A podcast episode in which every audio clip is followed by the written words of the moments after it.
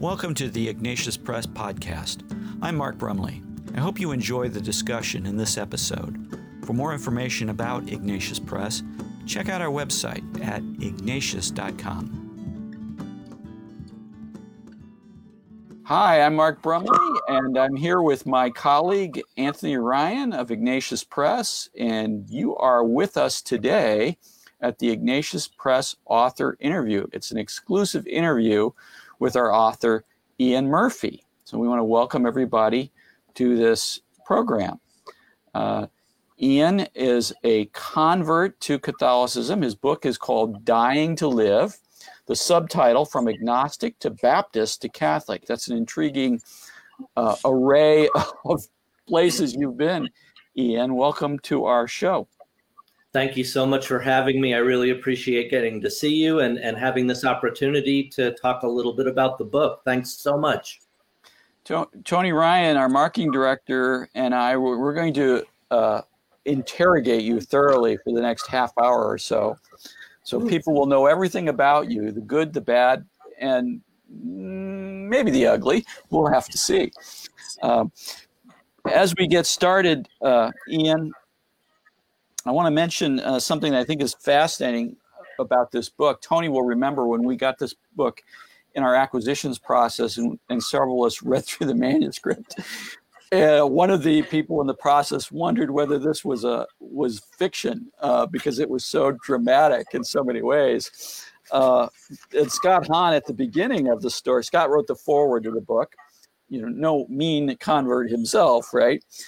Scott says at, in the beginning at the foreword, he says, most of us converts can speak of a long pursuit by the hound of heaven, but only Ian Murphy can begin his story with a helicopter chase, and the pilot only gets, and the plot only gets stranger and stranger and more exciting from there. And he concludes the foreword, the journey here, though, is a wild ride you're going to love it. I envy you the chance to read it for the first time. So now I'll get out of your way. Here comes the helicopter. What a way to begin a, a book. what is the helicopter that Scott refers to? Yes, I, uh, I do have, I guess, what people call one of those dramatic conversion stories. And I, I use that term dramatic carefully because, I mean, everyone is an ongoing convert. Anyone in the church is is a convert, is an ongoing convert, and everybody, everybody's encounter with the living God is dramatic. I mean, any encounter with Jesus Christ is dramatic because it's an encounter with Jesus Christ. Uh, so I, I use that word carefully. In another sense, however, relative to the way many people come to Christ through a still small voice or a, or a small way, there are relatively dramatic aspects to my story. One of them being the chopper, which happened because when I was 18 years old, I was thrust unexpectedly into celebrity. I wanted to talk about Jesus at my secular high school's commencement address. I was named valedictorian. And when they saw my speech pro- proposal, the speech advisor said, Well, you can't do that. You can't say Jesus at commencement. Uh, if you do, I'll pull the plug on the microphone myself. You can't say that name. Well, I, I stood up for my freedom of religion and freedom of speech, and it blew up into a national media circus with me on radio and TV news daily and uh, cameras and flashing camera bulbs and TV cameras and microphones in my face, and like the paparazzi thronging me like some Hollywood actor. My high school, my house. I would soon find out not even the men's room in my high school gymnasium was a safe hideout for me. The media was even in there and cornered me once. Uh, and you know that whole media blitz included Channel Four News dispatching a helicopter to chase me the whole way from Pennsylvania to Michigan, where we were on our way to see a wedding, in order to get the next televised interview. So, although we lost the choppers and didn't tell them where we were headed, they landed the crew at my house and focused instead that night opening the news with my senior class picture, a close zoom in. And of course, it had been a bad hair day. So that just figures. But yeah, it's uh, relatively dramatic in that sense, sure. Anthony Ryan, you look like you have a question for this man. I do. Um, Ian, uh, it's such a compelling story, such an amazing journey.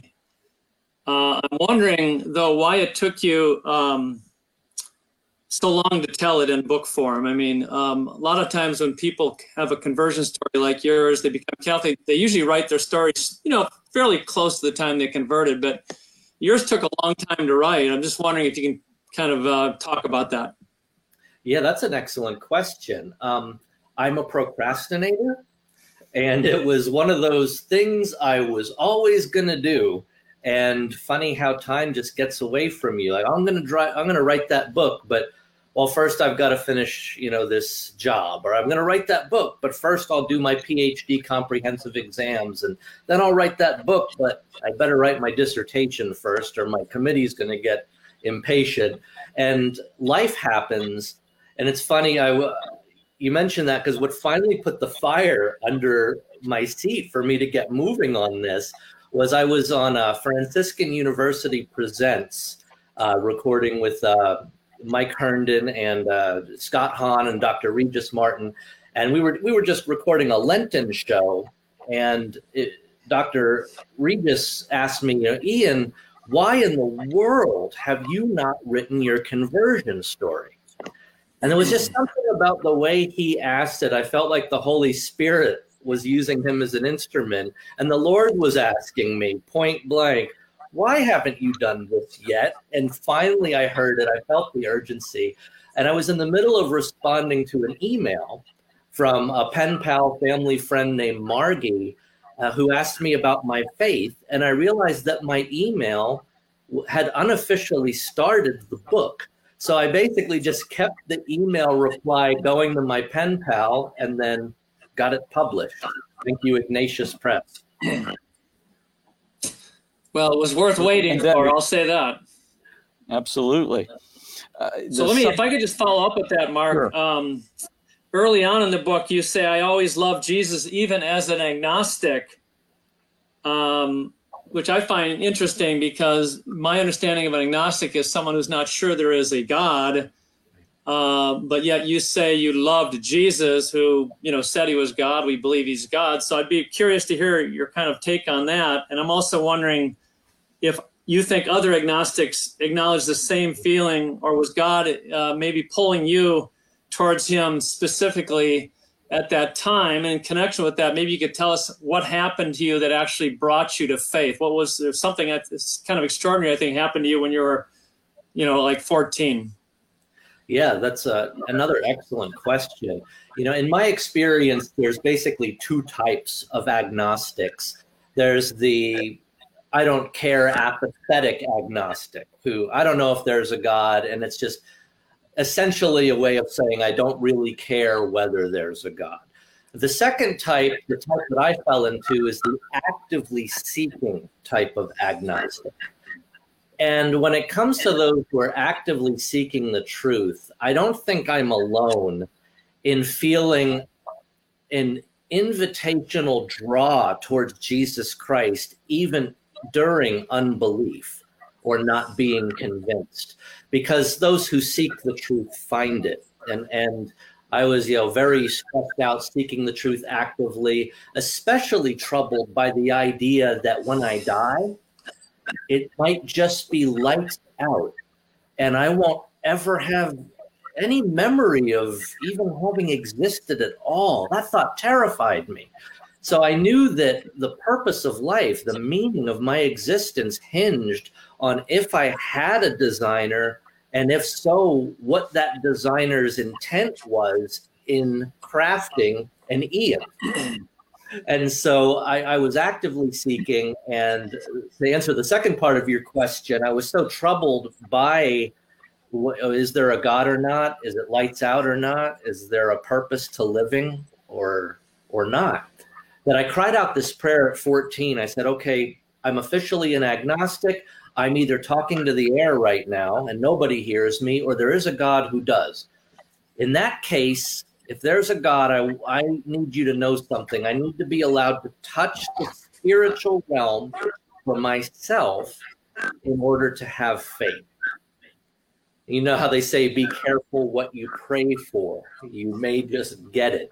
Uh, I was allowed to touch the spiritual realm for myself in a really terrifying, yet at the same time fascinating experience of tangible spiritual warfare that I was miraculously delivered from at the authority of Jesus' name. And the details of that uh, intense encounter are in the book.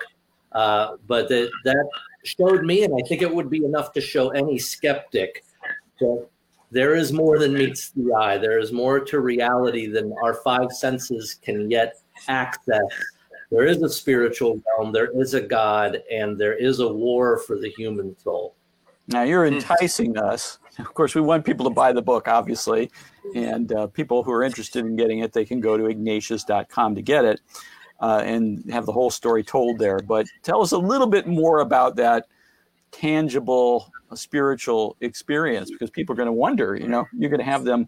You've got you already got them at the edge of their seat. So what can you tell us about that without without spilling all the beans?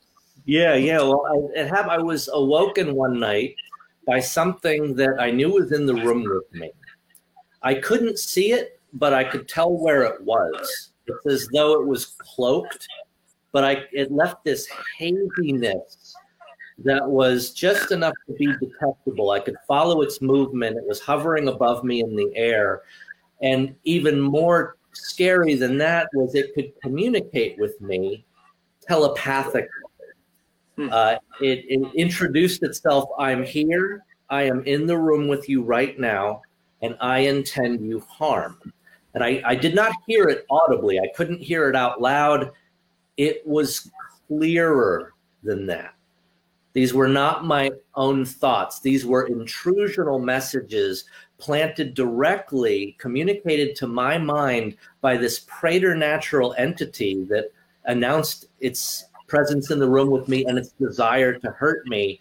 And then I, I followed its movement to me.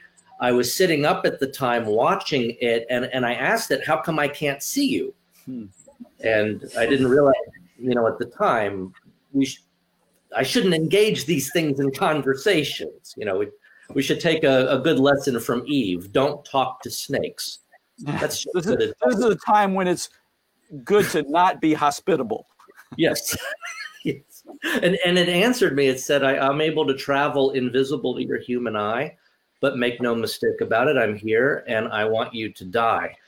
And that's when it descended on top of me, gripped me physically now I could feel it crushing my legs together, crushing my arms against my side. I saw the physical compression coming down as it threw me on my back against the bed and started squeezing me like a boa constrictor. And as terrifying as it was, I was fascinated. I mean, I was this dyed in the wool, self professing agnostic, wondering if there is a spiritual realm. And I am looking at proof positive that we are not alone in the universe and that things are out there fighting over our destiny and that our free will is somehow involved here. And and so i i commanded it in the name of jesus to leave and it it fled for its life. Where did you get the idea of, of commanding it in the name of jesus? So you're an agnostic who's prayed this sort of jesus prayer uh, and asked for a sign or indication and this has sort of come where did you get the idea to use Jesus' name in that way? Yeah, good question. I had already read the Bible at that point. Um, I, I nearly finished the Bible by the time I was in the second grade in the form of a, a 10 volume children's translation.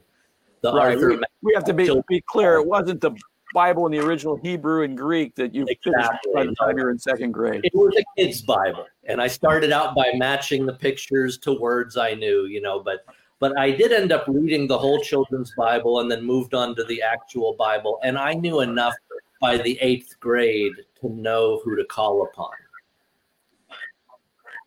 Very good. Wow.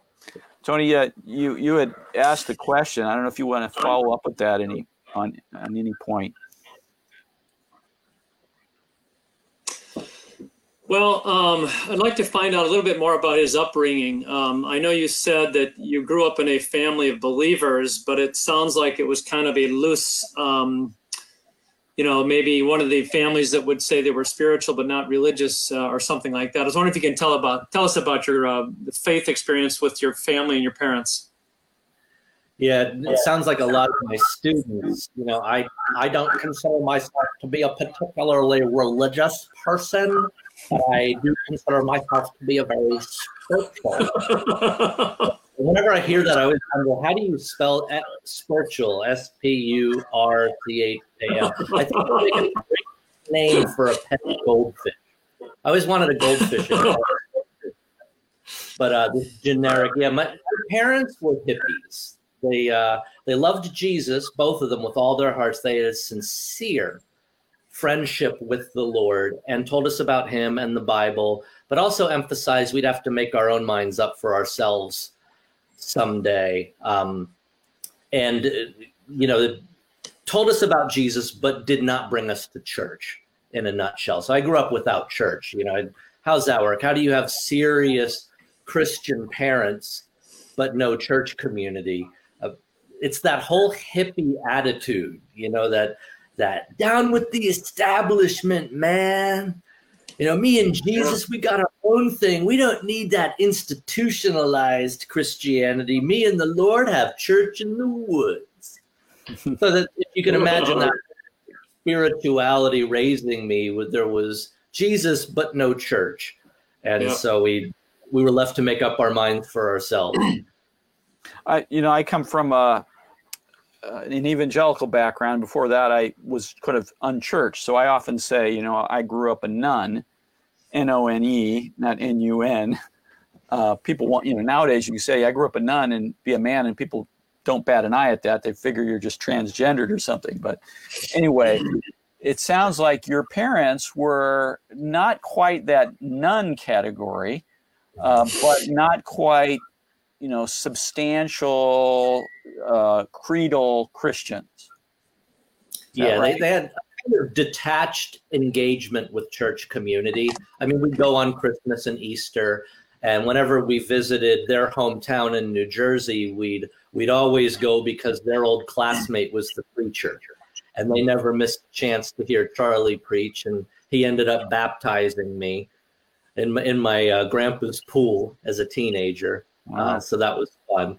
So a very hippie baptism. But I mean, aside from our trips back to their hometown uh, and and major holidays, church just wasn't a regular part of our lives. Right, and, and I think a lot of people don't realize uh, that there are quite a number of people who identify as Christians in the country, uh, and they're good people, and they have some kind of relationship with God. But this lack of you know specific creedal commitment has all kinds of problems for them as well as problems for their children and other people. Yeah something i some way i like to think about it is is everybody is in formation. They might not use the word formation. Maybe they've never heard the term formation but everyone is in formation which is a bit stronger than the term education we aren't just being educated we're being formed, we're being molded by the influences around us, by our beliefs, by our worldview, and uh, everyone's being formed somehow. So to be self-aware of that, I think, is very important. Good. And um, it seems to me, I'm not a convert, I'm a cradle Catholic, but it seems to me that you know, for any um, you know, either uh, an agnostic, an atheist, or even a just kind of a general Christian, mainly for agnostic or atheist, there's three big questions they kind of have to ask themselves and answer. And maybe you can talk about this. And I know you talk about it in the book. And one first one is, you know, is there a God? And if there is a God, you know, what what is he and does he love me? Then the next question is, well, who is Jesus Christ? Uh, and is he who he said he was? Uh, and if so, what does that mean for me? And then finally, if did Jesus Christ found a church And if so, where is that church today? So I'm wondering if you could kind of comment on that kind of those kind of major questions. Seems to me that all converts and even those of us on the journey have to kind of answer. Yeah, that's right. I had to go through each of those, and uh, for me, uh, it started with the general notion of transcendence. To be open that there is reality beyond my limited, finite self. And, and to say that, you know, there might be yeah. more to the universe than me sounds obvious, but when you're when you are a materialist, when you wonder if there's a God, taking that step, you know, out of arrogance as though the whole universe revolves around yourself and opening up that there might be more, mm-hmm. you know, you can't just assume that the rest of the iceberg isn't there because, uh, well, I only see this tip so that's the extent of reality you know it's and so i'm going to conclude that the rest of the iceberg's not there because i have no access to it currently well that's a sweeping claim of blind faith you know to open up that even though i can i can only see the tip that it might be the tip of something much more that i'm accessing that mm-hmm. first the image God gave me in the end, like if if there was one thing I could pass along to any agnostic or doubting readers out there, it's this image. And it's if you could stretch your imagination for a moment, picture a baby in utero and imagine the baby with one of those cartoon thought balloons like and a thought balloon and the baby says this i have searched throughout this entire known dark, watery universe. And I have found nothing to persuade me of the existence of some alleged mom. It's going to take proof to convince me that mom really exists.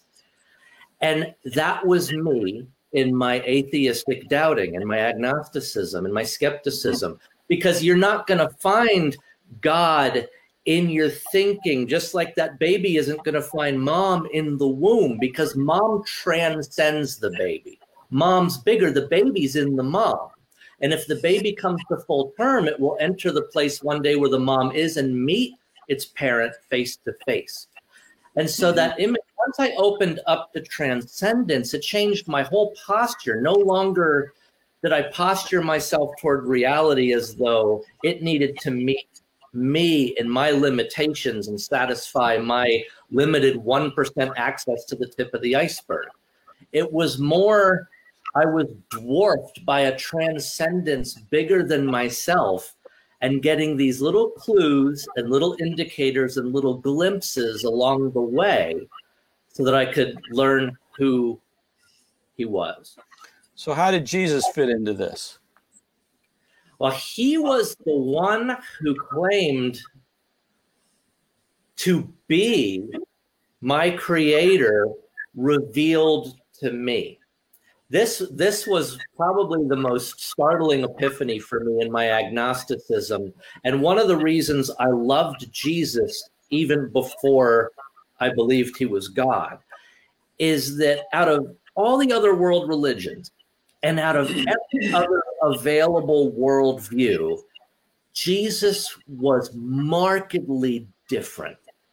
I mean, there were plenty of people who claimed to have good news. Then Jesus said, I myself am the good news.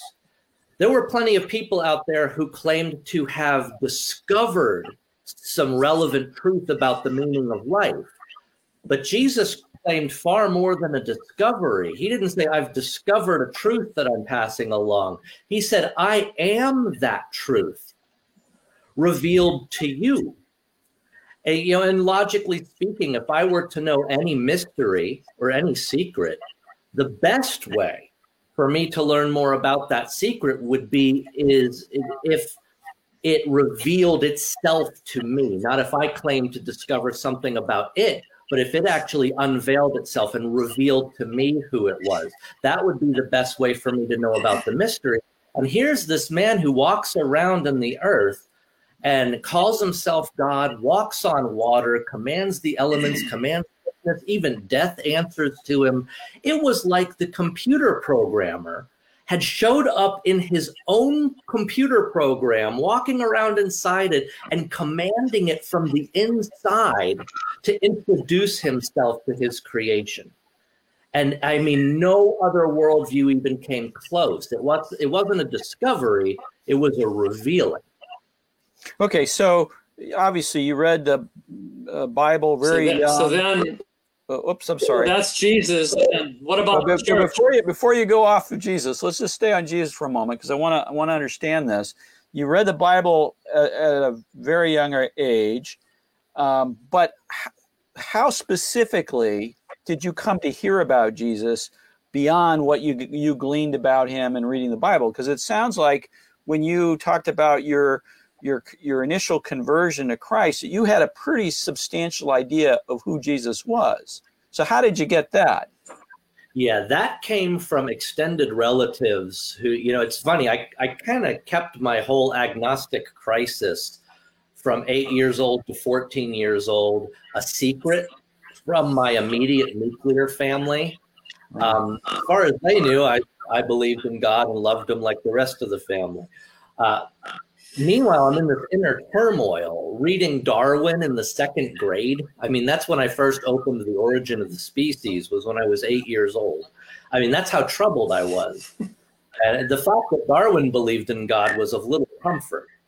What if, however unlikely, his theory could explain that I'm an accident? That freaked me out. And so I instead of going to my immediate family, I went to extended relatives, my uncle and godfather Tim, who was also the first Catholic convert in the family, my great auntie Jojo, who has, you know, this really hilarious scene in the book where she, you know, I ask her about faith and she basically says, What the hell is wrong with you? How could you not believe this?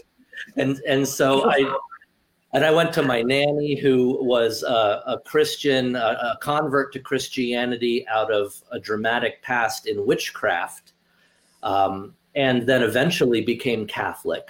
And so I, you know, between my grandmother and my grandfathers and my great aunt and my uncle and godfather, you know, I would drill them with my questions and they would give me books to read. They would field my questions. They would read to me from the scripture. And that's how I had such a substantial understanding of Christ by the time I was 14. Okay. Thanks so to- I, I want to, I want to go to Tony's question, but I just wanted to underscore the fact that it wasn't, you know, sort of just you reading the Bible on your own that you came to understand Christ. As important as reading the Bible was, but you actually had the witness of other Christians who are helping you and guiding you and giving you resources. And that's an important point because we often don't, we often, we Catholics especially, but Christians more generally, uh, sometimes overlook or minimize the extent to which we have an influence on other people and we can help them in their spiritual journey by being prepared to talk about Jesus and talk about our faith. Anyway, sorry, Tony, I didn't mean to interrupt your uh, your questioning there. No, it's all good. I was just wondering then. Um, so, what then made you um, think about the, a church that Christ founded and end up realizing it was the Catholic Church? Tell us about that final big step. Sure. Uh, from first being handed Rome Sweet Home by Scott and Kimberly, excuse me, Scott and Kimberly Hahn in 1993. It was the same year that that crazy media blitz blew nationally and made me the free speech kid. It was at that wedding we had to drive out to in Michigan shortly before my commencement where my newly Catholic uncle handed me Rome Sweet Home. And at the time I said, I am going to tear this book to shreds. Little did I know one day that its its author would would mention me in one of his books, even write the foreword to my own. So you can't tell me God doesn't have a sense of humor. But at the time, I said I'd tear it to shreds. Well, I couldn't tear it to shreds. I read it and I was actually persuaded by it. So I picked up the next book was Karl Keating's Catholicism and Fundamentalism. After that, Steve Ray's Crossing the Tiber, and one after the next. These books answered my questions. I came to realize that I never actually hated the Catholic Church. You know, that whole I'm going to tear this Catholic stuff to shreds attitude I inherited from my vehemently anti Catholic dad. And, you know, just because that's how I was raised, you know, he called the Catholic Church the whore of Rome. I grew up hearing the church called a whore, literally. Uh, yeah. And that that influenced me. And so, with no substantial reason, just because it was what my dad taught me to think and feel, I would be opposed to the Catholic Church. Hmm. And uh, and I, I, came to realize through all, all, those reading those books across you know the years from 1993 to 2003 it was a 10 year process. You know conversion isn't overnight. But in every case the church had the answer. And i saw that i never actually hated the catholic church. I hated who i thought the catholic church was which is true for so many people. Once i found out what it was and nothing i thought about was accurate they didn't do any of the things my dad had accused them of doing. Now, I mean, without exception, everything I'd been told was wrong. And when I found out what the church was, I, I fell in love with it. And then there was the comedy of the broken road to get me finally out of my parsonage, out of my full time pastorate. I mean, my mind was convinced it was my will that needed some work talk about that a little bit. people, we've we've talked about you moving from agnostic to to Christian uh, and to Catholic Christian. That Christian stage, you what what church background or what excuse me, what church affiliation did you have at that time? Yeah, it was it was the Baptist. It started out a generic born again Christian, as my parents termed it, uh, when I, when I came to faith but it specifically was to the Baptist tradition, namely because they were the ones who licensed me and ordained me, and the community I ended up attaching to as a young adult. Uh, I, when I went to master's school, for example, to get a, a master's in theology, it was a Baptist university. And they started having me interim preach at a number of churches, all Baptists uh, I got licensed by the Baptist General Convention of Texas and eventually ordained. So it was more just the community I fell in with. But I did re- remember thinking at the time they do seem the closest to the New Testament church. I mean, they emphasize all the fundamentals from the Bible to Trinity to salvation in Jesus. They, they really get the basics and they don't get lost in a bunch of gobbledygook. They just keep it to the fundamentals, and I, that was my mindset. So I was uh, a dyed-in-the-wool Baptist for a while, and uh, and none none of the truth from that tradition was lost when I became Catholic. You know, as it's been said before, becoming Catholic out of a Baptist background is a process of addition, not subtraction. And everything the Baptist taught me and uh, formed me in that was true was also in the Catholic Church, along with every other truth. So I still keep and treasure that Baptist heritage, and I'm, and I'm grateful for the love of Jesus they instilled in me. Are there any so, Baptist? Hey, oh, I'm sorry. Go ahead. Oh, sorry. I was going to just say, I was wondering if you had any you know, a lot of times hear about people uh, struggling to become Catholics. There's certain doctrines or teachings that are kind of obstacles for them. And I was wondering if there are any particular doctrines or teachings that were really a struggle for you to have to overcome to become a Catholic. Oh, excellent question. Yeah. Uh, in general, something I found that helped me with all my questions, no matter what they were, I'll, I'll pass along. And it was that anything I thought I took issue with in the Catholic liturgy was something that in some way I was already practicing or I already believed. In without exception, If I hmm. thought I took issue, for example, with with liturgy, but then I realized, wait, Baptists have a liturgy. We have an order of the service. We have a time to stand up and a time to sit down and a time to kneel. They mm-hmm. just look different. That's all. You know, but we we absolutely have a liturgy. Or I thought like I'm against a line of succession, the passing of the keys. I don't believe in all that. Well, Baptists had a line of succession. They had a passing of the keys that traces back uh, to the Reformation via the Anabaptists. They absolutely had a traceable line of succession. You know, it, it and it was just like that over and over and over again. I thought I was against it and realized, wait, I already believe that real presence. Well, where two or more are gathered together, there I am in the midst of them. I didn't believe that was representational.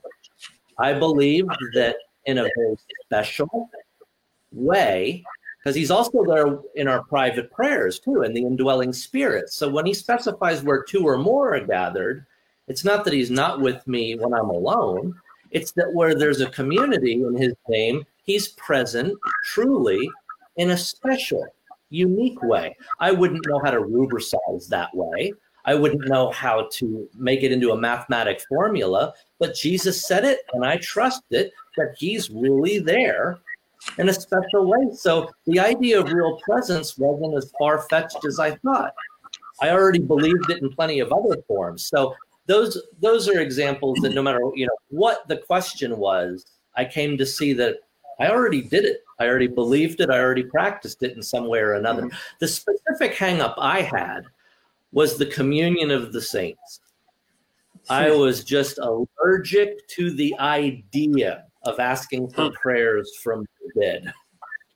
And I had no theological objection. I mean, I, I ask the living to pray for me all the time. I mean, so I knew logically my aversion made no sense. And it was just so deeply instilled in, in my parental formation, especially through my father, that the practice was the worst kind of idolatry.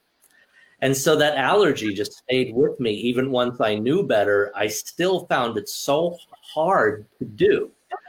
And, and I was frustrated with myself. I have no problem asking my brother in Christ to pray for me, but I won't ask this brother in Christ to pray for me.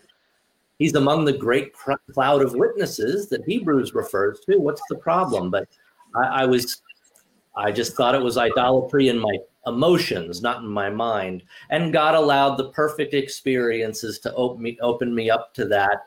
You know, where I used to struggle soliciting the prayers of the church triumphant on my behalf now it's getting me to shut up that's the problem. well, I'm sure the Saints don't mind. they're very they're very patient.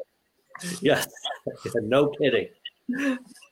So uh, you talked about your own conversion from from being a Baptist to, to, the Catholic Church. Are there other people that you've been associated with who've had any kind of uh, movement in the Catholic direction by virtue of their association with you? Um, yeah, there are uh, a number of people, not from my original church, but uh, in my ministry sense, have credited me with entering the Catholic Church. And that's always very exciting to hear when that happens. But I mean, in the end, I don't put anyone into the Catholic Church. The Holy Spirit does that. But I, I am an evangelist, and uh, and there are there are souls in the Catholic Church who say it was you know, my story was instrumental in that. And so I praise God for them. From my own church, I wonder, you know, I'm not, I don't have any confirmed cases, but there were a few who were very close to following me in. And I don't know if they eventually did. There was a deacon I mentioned in the book. He said he was a step behind me. Um, one of the mentors I went to to try to talk me out of Catholicism had just converted a few years earlier and was keeping it a secret. I just talked to him a few weeks ago, and we're still close, and, and he's still a Catholic. His influence was the the straw that broke the camel's back for me to enter RCIA. Um, you know, like go to this guy, talk me out of the Catholic Church, and he's already in it. And he, he was the third person I went to to talk me out of this, who said, uh, I'm Catholic, or I already believe. So, you know that that comedy of a broken road that the Holy Spirit used to help me take that leap and and enter RCIA when I was you know preaching in Bible Belt. You know, it was an exciting ride. But I, there were a few others. The one that stands out the most of all was this lady from my old Baptist church where I was head pastor.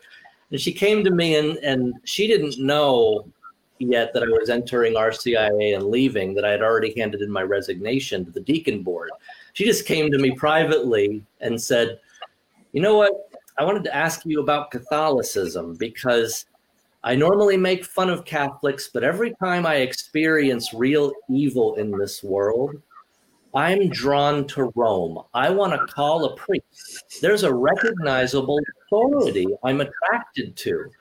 I mean, what are Baptists going to do in the face of satanic evil? Vote about it? And I thought she, she said something really insightful there. What are we going to do? Vote about it. And I thought, well, that really is the Baptist way. It's as though God dispensed this revelation that inv- individual interpretation and, and majority voting are his new favored means for guiding his church on the earth. That he never dispensed any such revelation.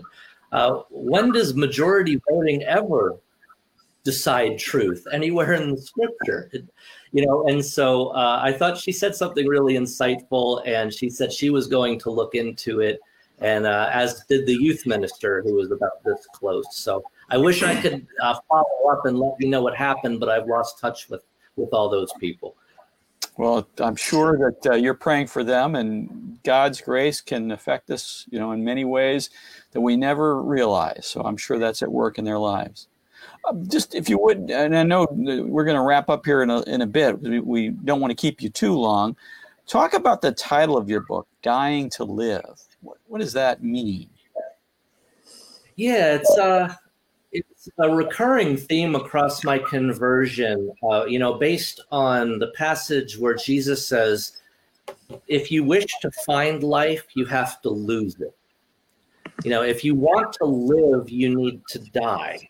This paradox of Christianity that salvation comes through a cross, that resurrection life comes through crucifixion brokenness, that in this upside down, disordered concupiscence fallen state of affairs with sin and our priorities are all backwards that you know it makes sense that we would have to die to pride die to our selfishness die to the lie of playing god that we're all born into. If we want to turn right side up again and find out that love is the source of life self donation sacrifice that it's about love it's not all about me you know and and so there's that theme of of dying to self you know that's emphasized in lent and in advent too in a special way but also just in christianity in general that we live by dying.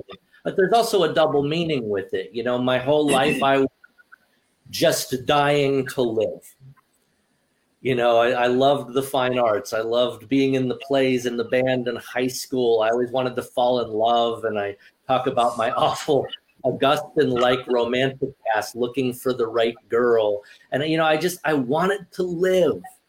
And then, you know, I, I realized the hard way over and over again that, yeah, I'm just dying to live. And the thing is, that's literally what I'm going to have to do.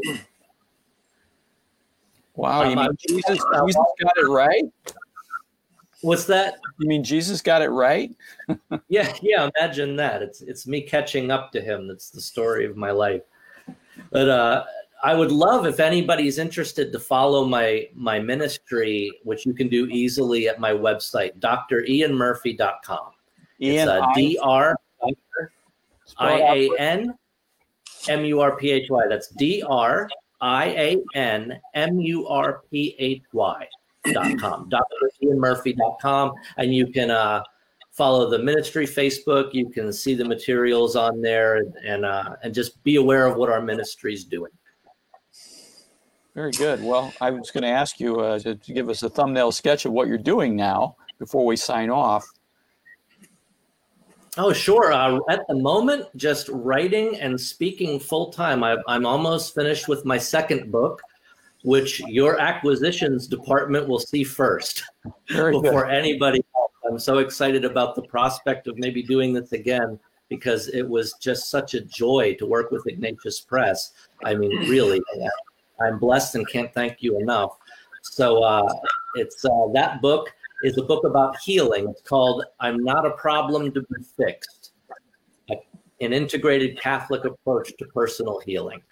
So uh, look for it hmm. soon in an, in an acquisitions department near you.